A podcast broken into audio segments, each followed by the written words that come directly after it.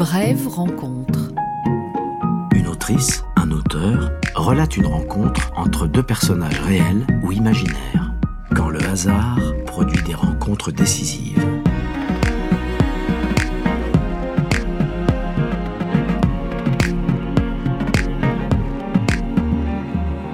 Aujourd'hui, c'est Eric Reinhardt. qui nous lit son texte intitulé Le manifeste du surréalisme d'André Breton. Je vais vous parler de ma rencontre décisive avec le manifeste du surréalisme d'André Breton qui a dessiné un chemin vers ma vie d'écrivain. Brève rencontre sur France Inter.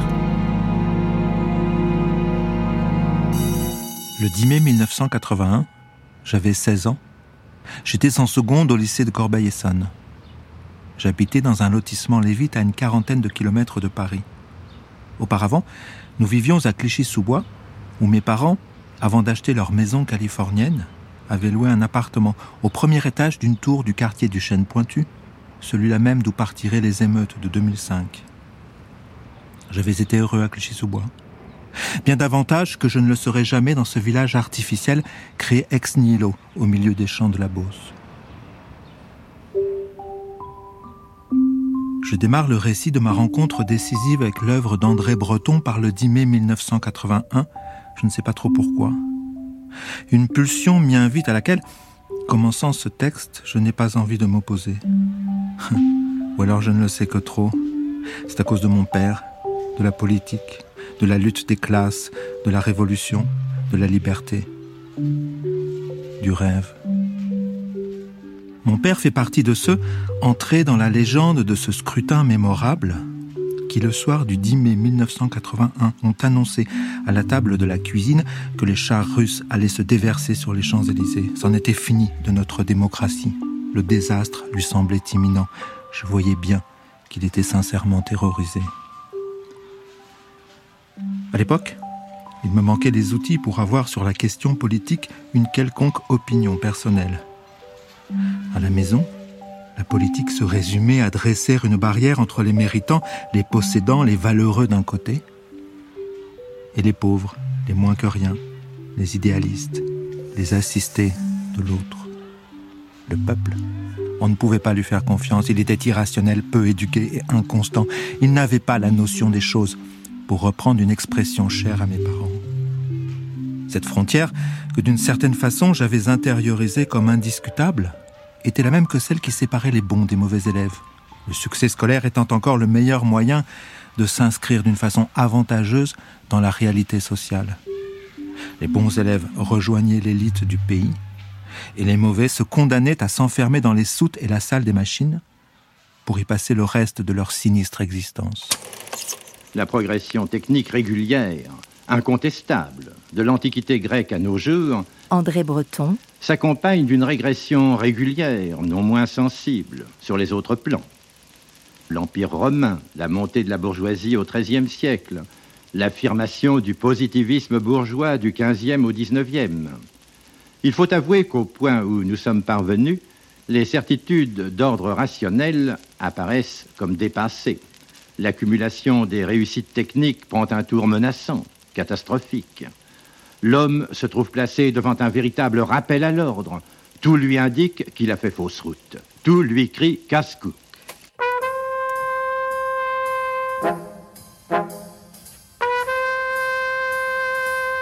Ce n'était pas que mes parents avaient réussi selon leurs propres critères. Ils étaient même en permanence au bord d'échouer. Leur attachement à la mouvance giscardienne avait peut-être pour fonction de déjouer le désastre. Comme si, dans leur cas, se dire de gauche serait revenu à admettre le caractère inéluctable de leur appartenance à la classe moyenne.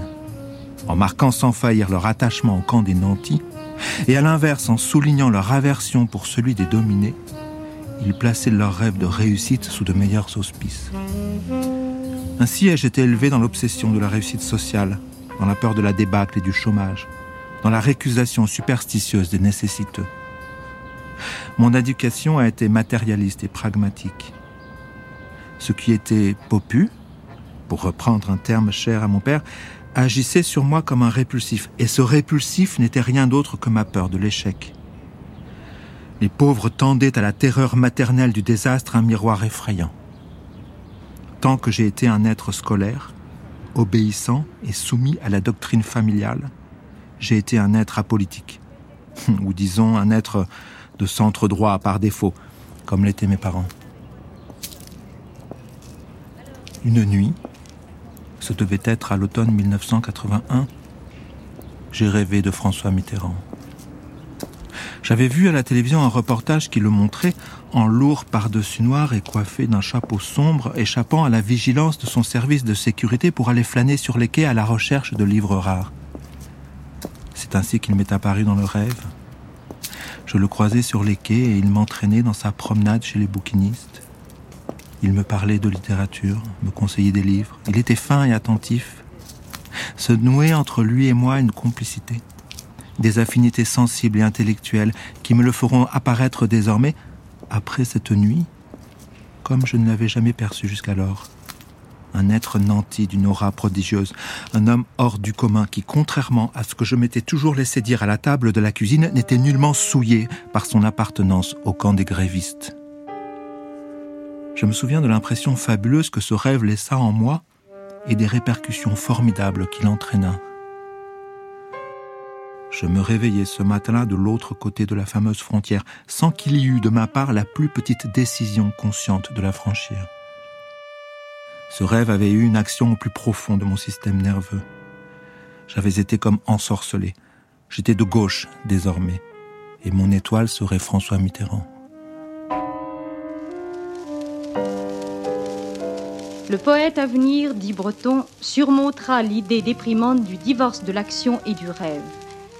L'homme à venir, et cet avenir nous les portons en nous, surmontera de même toutes les catégories antagonistes, en particulier celles du spiritualisme et du matérialisme qui dressent l'une contre l'autre d'une façon absolument stérile les deux modes de la connaissance.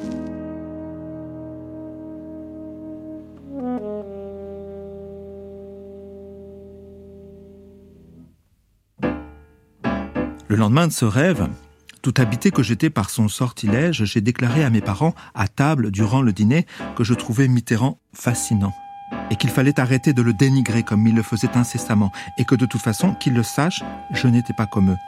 J'étais de gauche. C'est le bouquet, a déclaré ma mère. Ah ben, il manquait plus que ça, a renchéri mon père, en évoquant la faillite dans laquelle les irresponsables du programme commun allaient inéluctablement entraîner notre économie. C'est de ce jour, donc de ce rêve, que date mon entrée dans le champ politique et accessoirement dans celui de la crise d'adolescence absolument phénoménale qui allait en résulter. Le fait que j'ai découvert mon affiliation à cette famille politique et à la beauté de son engagement à la faveur d'un rêve n'est pas indifférent. André Breton et le Henri Hathaway de Peter Ibbetson ne l'auraient pas renié, qui accordait au rêve des pouvoirs considérables. Ce qu'il s'agit d'atteindre et d'explorer, n'est autre chose que ce qu'on appelle les états seconds. Ce qui nous a passionnément intéressés en eux, c'est la possibilité qu'ils nous donnaient d'échapper aux contraintes qui pèsent sur la pensée surveillée. L'une de ces contraintes, et la plus grave, c'est l'assujettissement aux perceptions sensorielles immédiates qui, dans une grande mesure, fait de l'esprit le jouet du monde extérieur. Je veux dire que, dans les conditions normales de l'idéation, nous ne pouvons nous abstraire que partiellement de ce qui tombe sous nos yeux, frappe notre oreille, etc. Et que les impressions qui en résultent du fait de leur caractère parasite ne peuvent manquer de fausser le cours de cette idéation.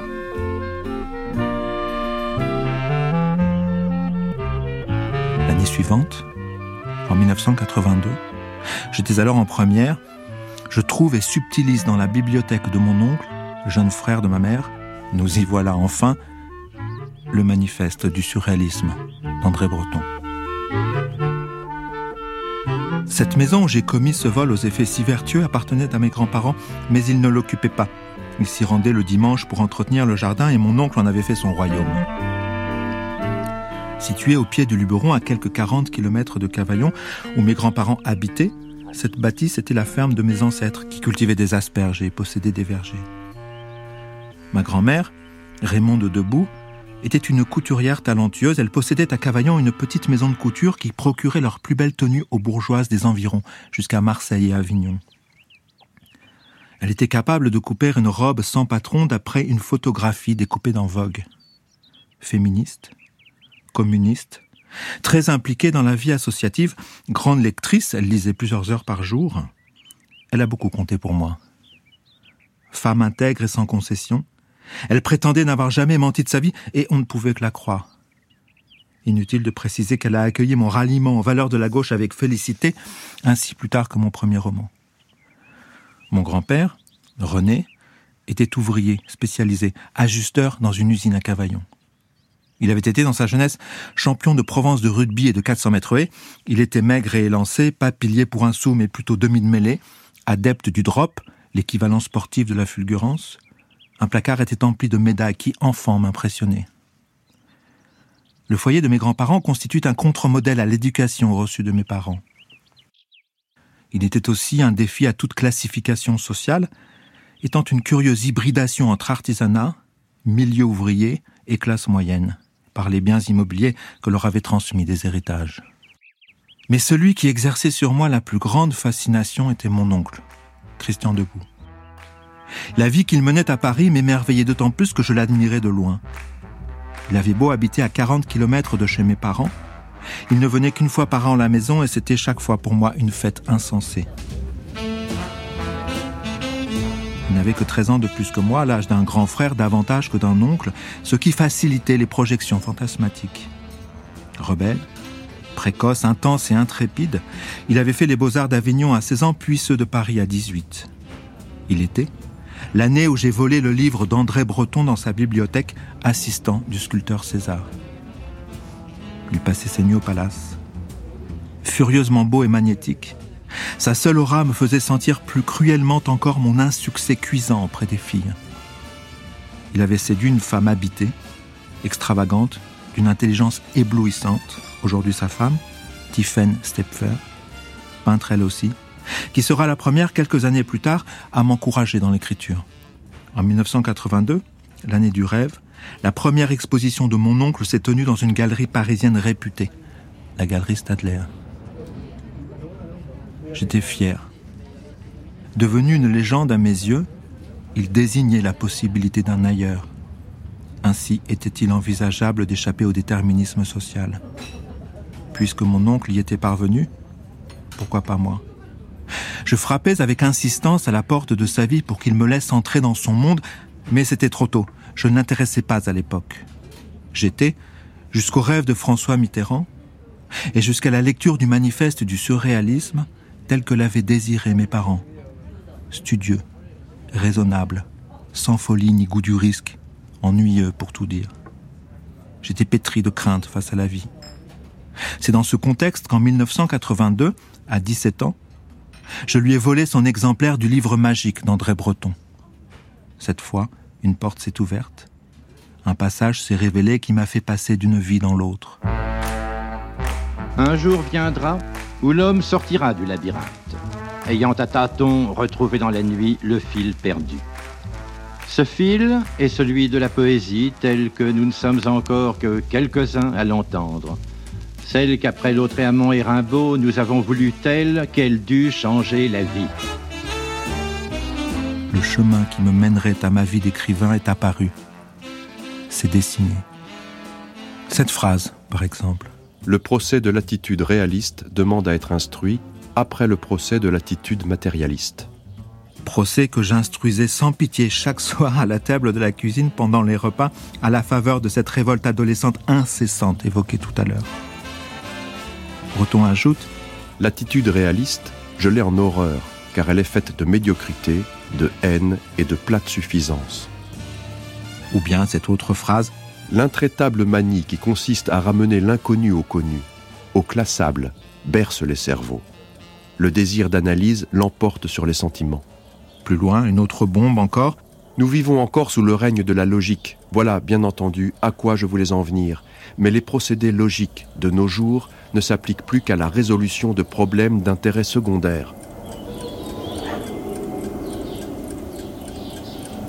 Tout dans ces pages s'affirmait comme en opposition au climat matérialiste et rationnel, prudent, précautionneux, dans lequel j'avais été élevé, et aux valeurs qui fondaient l'existence de toutes les personnes que j'étais amené à fréquenter dans mon lotissement. Ces valeurs, c'était leur tempérance, c'était leur peur face au vertige de l'existence, c'était leur sens de l'obéissance et du devoir, c'était leur soumission à l'ordre du monde et de la société, c'était leur servilité, c'était leur crédulité face au discours du patronat, c'était leur incapacité à jamais envisager l'inenvisageable, c'était leur constance à s'interdire de rêver, à s'interdire de sortir des sentiers battus, à détester l'imprévu, l'inattendu, le risque, ce qui surprend, déstabilise, fait réfléchir, dévie, c'était leur propension à se mettre du côté du plus fort, c'était leur absence d'idéalisme, c'était leur rejet de tout idéalisme, c'était leur refus de ce qui n'est pas réaliste d'espérer, c'était leur hantise ou leur refus du hasard par opposition à ce qui peut être prévu, planifié, anticipé, c'était leur aversion de l'aventure et de l'aléatoire, c'était leur détestation du moment présent, c'était le peu de poids de la notion de foi, de ferveur, d'incantation, c'était leur attachement à la notion de réalisme, à ce qui est raisonnable, aux arguments rationnels, aux explications, aux analyses, à la prévention, c'était leur méfiance vis-à-vis des intuitions, des prémonitions, des élans instinctifs, des impulsions, des phénomènes inexpliqués, du surnaturel, du merveilleux, de la magie, des coïncidences. C'était leur indifférence vis-à-vis de la beauté, de la beauté, de la beauté, des pouvoirs de l'imagination, des manifestations de la sensibilité. C'était l'impossibilité dans laquelle ils se trouvaient d'attendre pour eux-mêmes des miracles.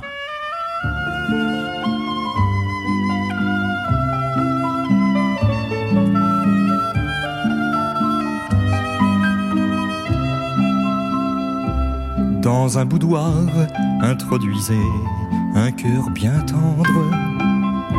Sur canapé, laissez s'asseoir et se détendre. Versez une larme de Porto et puis mettez-vous au piano, jouez Chopin. Avec dédain égrenez vos accords, et s'il s'endort, alors là, jetez-le dehors. Le second soir, faites revenir ce cœur bien tendre. Faites mijoter trois bons quarts d'heure à vous attendre. Et s'il n'est pas encore parti, soyez-en sûr, c'est qu'il est cuit sans vous trahir.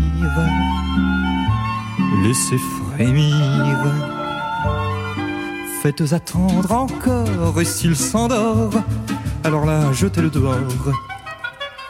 Le lendemain, il ne tient qu'à vous d'être tendre, tamiser toutes les lumières et sans attendre, jouer la farce du grand amour, dites jamais, dites toujours, et consommez sur le canapé mais après les transports, ah, s'il s'endort, alors là, foutez-le dehors.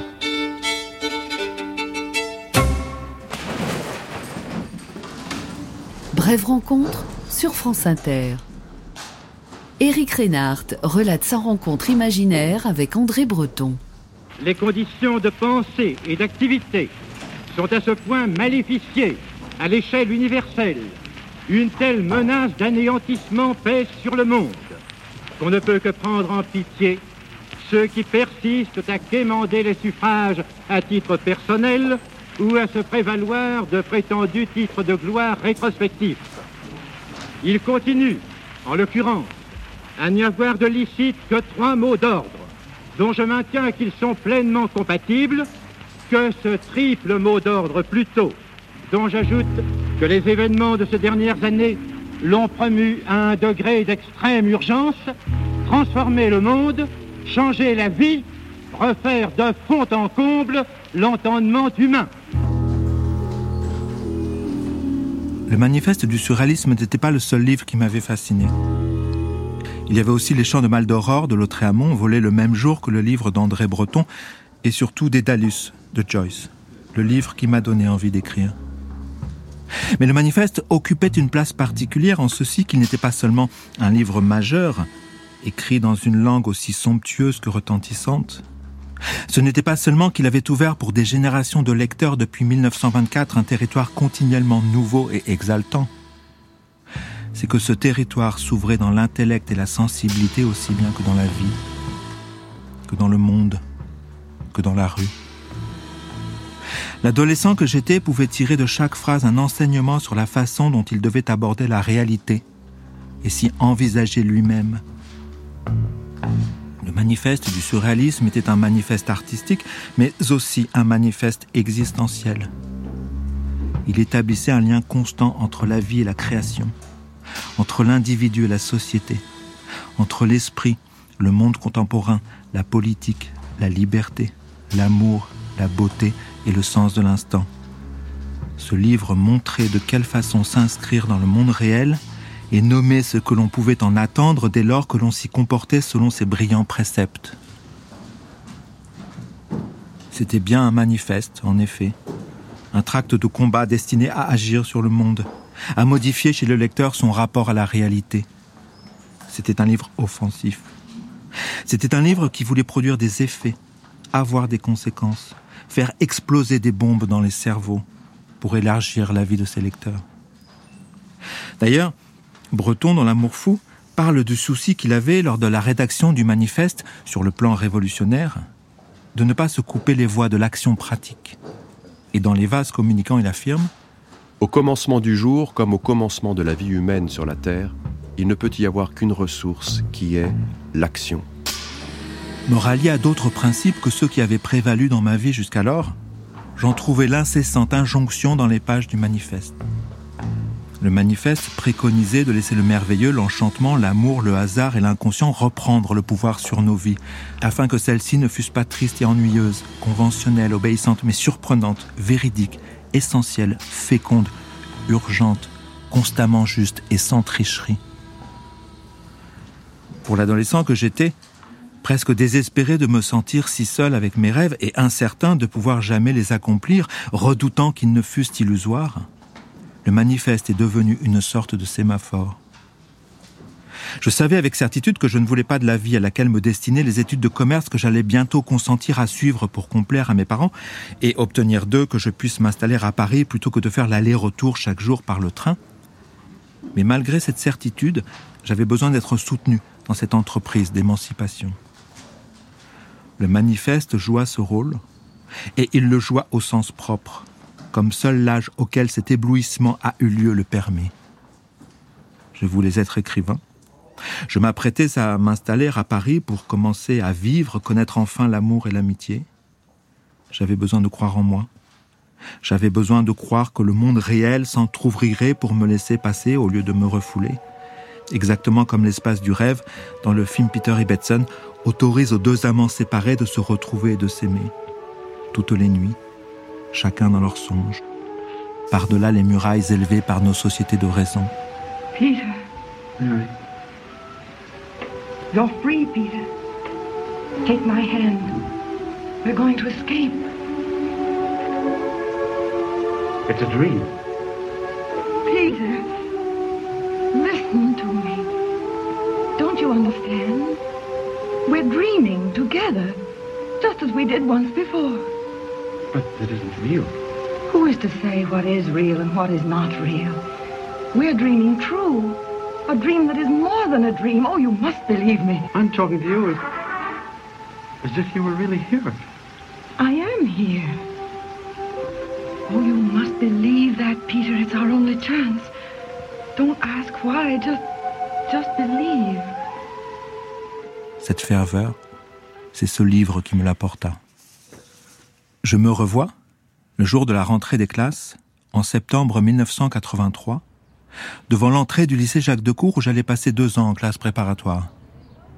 Je m'étais installé la veille dans une chambre de bonne du 7e arrondissement que j'avais moi-même dégoté en allant de loge de concierge en loge de concierge, m'en remettant au hasard et à ma bonne étoile, ainsi que le préconisait le manifeste. L'homme propose et dispose. Il ne tient qu'à lui de s'appartenir tout entier, c'est-à-dire de maintenir à l'état anarchique la bande chaque jour plus redoutable de ses désirs. La poésie le lui enseigne. Elle porte en elle la compensation parfaite des misères que nous endurons. Et ce jour-là, avenue Truden, devant l'entrée de ce lycée où j'apprendrai sans tarder qu'un autre écrivain déterminant pour moi avait enseigné, Stéphane Mallarmé, dont une réplique de son portrait par Manet trônait dans le vestibule que je ne manquais jamais de saluer avec recueillement toutes les fois que je passais la porte. Ce jour-là, donc, avenue Truden, le jour de la rentrée des classes, je serrais le manifeste du surréalisme dans la poche de ma veste, comme un fétiche. Il ne me quittait plus. J'en avais fait ma force. Quelque chose de sacré, osons le mot, de religieux, me reliait à lui. Tout se passait comme si, l'ayant tellement aimé, ce livre m'avait choisi, car je pense que les livres se choisissent aussi leurs lecteurs.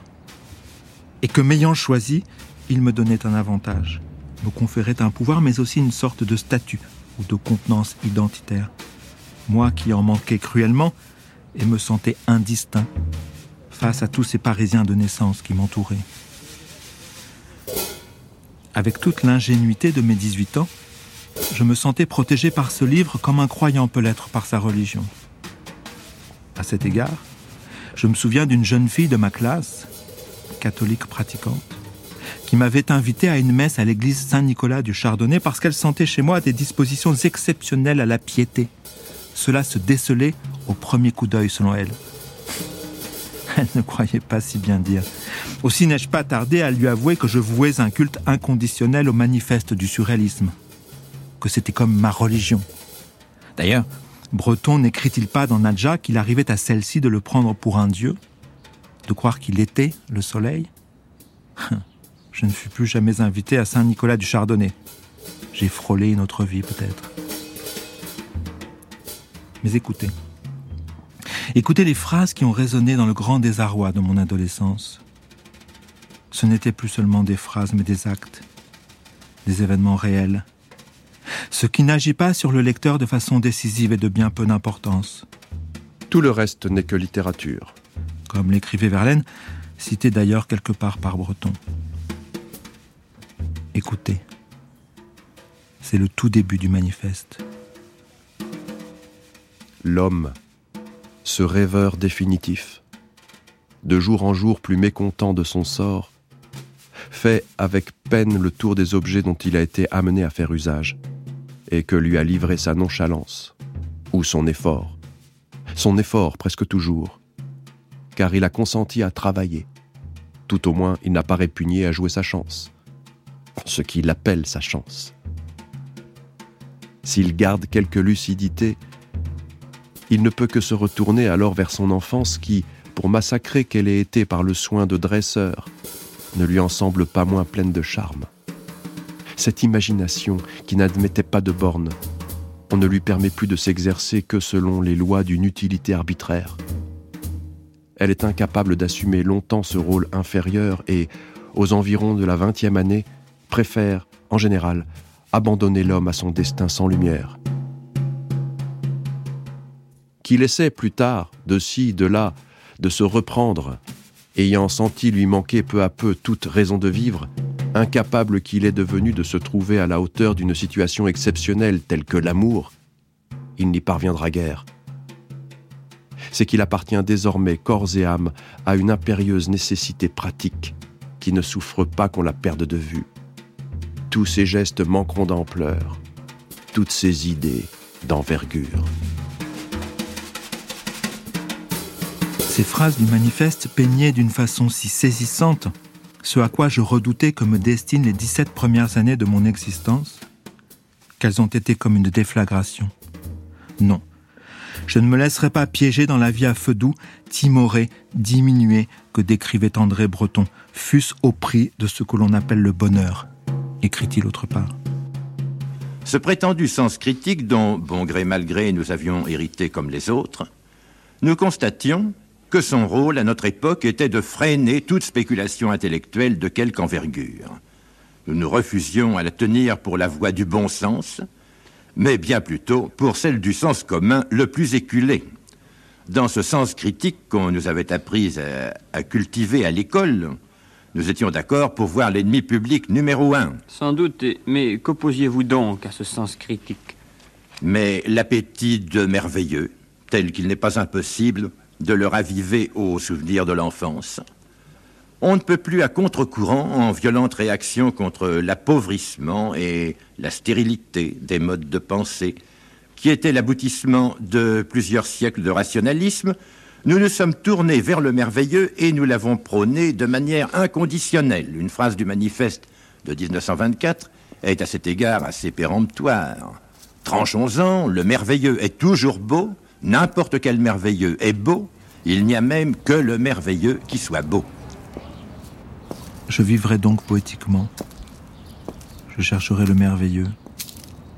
Je serai attentif aux manifestations du hasard objectif. Je ferai des rues parisiennes, comme l'avaient fait avant moi les surréalistes, un territoire inépuisable d'espoir, d'épiphanie, de rencontres, de sensations, d'idées, de pétrifiantes coïncidences. Mes livres s'écriraient en marchant dans les rues, je mettrais mes pas dans ceux de mes aînés, je lirais dans les cafés, ils noirciraient des carnets, ils rêveraient des livres, ils nourraient des conversations, ils noteraient des numéros de téléphone.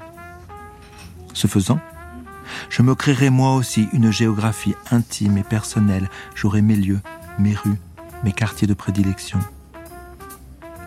mes rituels. Il y a dans le surréalisme une rêverie de la ville comme lieu de tous les possibles, comme principe de promesse et d'exaltation. La marche urbaine est un prolongement de l'activité du cerveau et la rue une continuité de notre univers mental. Il n'y a pas de distinction. Les livres s'élaborent à la table de travail, puis dans la rue, lors de longues marches où se décantent les phrases, où éclosent des regards, où des idées surgissent, où la pensée s'organise, où la vie sensible trouve pleinement à s'exercer, sollicitée par mille détails. La rue est une aventure pour qui sait la vivre comme telle et en attend le principal. Il faut attendre beaucoup de la rue. C'est ce que j'ai toujours fait et elle me l'a généreusement rendu. Nadja La créature toujours inspirée et inspirante qui n'aimait qu'être dans la rue, pour elle seul champ d'expérience valable, dans la rue, à portée d'interrogation de tout être humain lancé sur une grande chimère. Comme la décrivait Breton, Nadja, bien sûr, n'allait pas tarder à devenir l'un de mes livres préférés, dont je constaterai qu'il était aussi celui d'un nombre élevé de femmes que je rencontrerai dans ma vie. Ce livre a fasciné et continue de fasciner par sa beauté, par la puissance et la radicalité de son héroïne, ses visions foudroyantes, des générations de lectrices, pour qui le génie ardent et ténébreux de Nadja parle pour une part enfouie en elle-même. Je me suis choisi un nom, Nadja. Parce qu'en russe, c'est le commencement du mot espérance.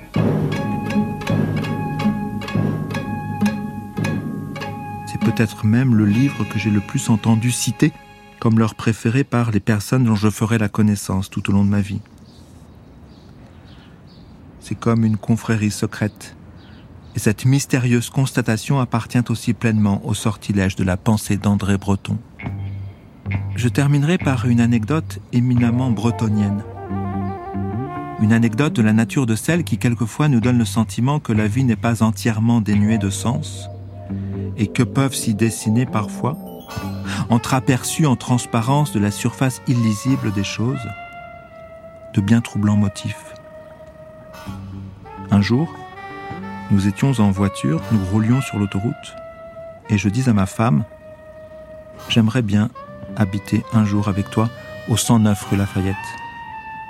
Je me souviens m'être demandé d'où provenait l'exactitude de cette adresse et surtout son surgissement intempestif.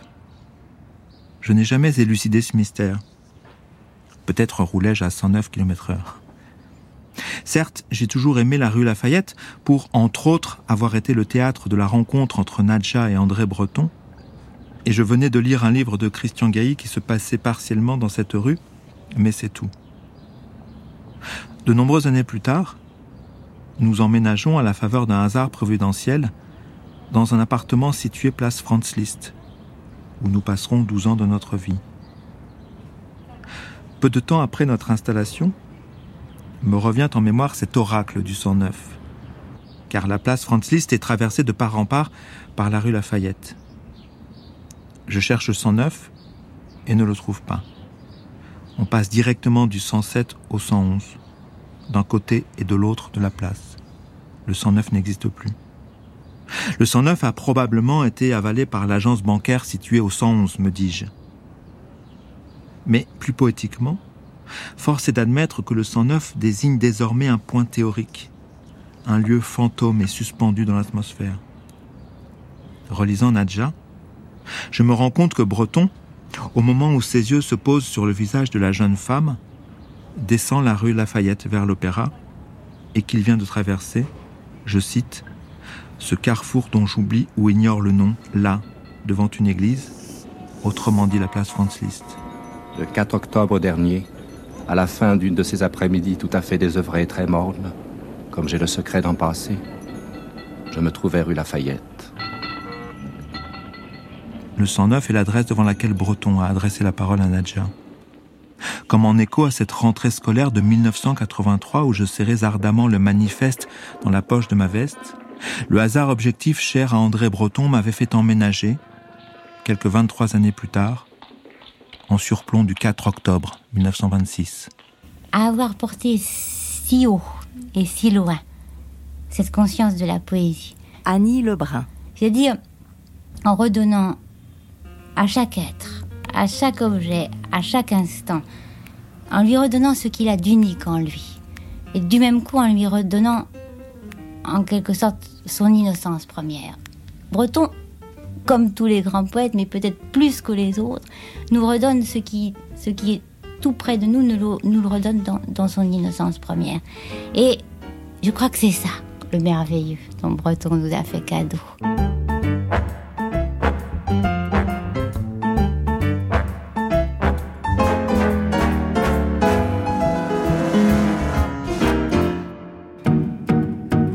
Texte d'Éric Reynard sera bientôt publié par les éditions Gallimard et France Inter dans un recueil intitulé Brève rencontre. Cette émission a été mixée par Xavier Lévesque et réalisée par Félicie Faugère avec la voix de Benoît Marchand.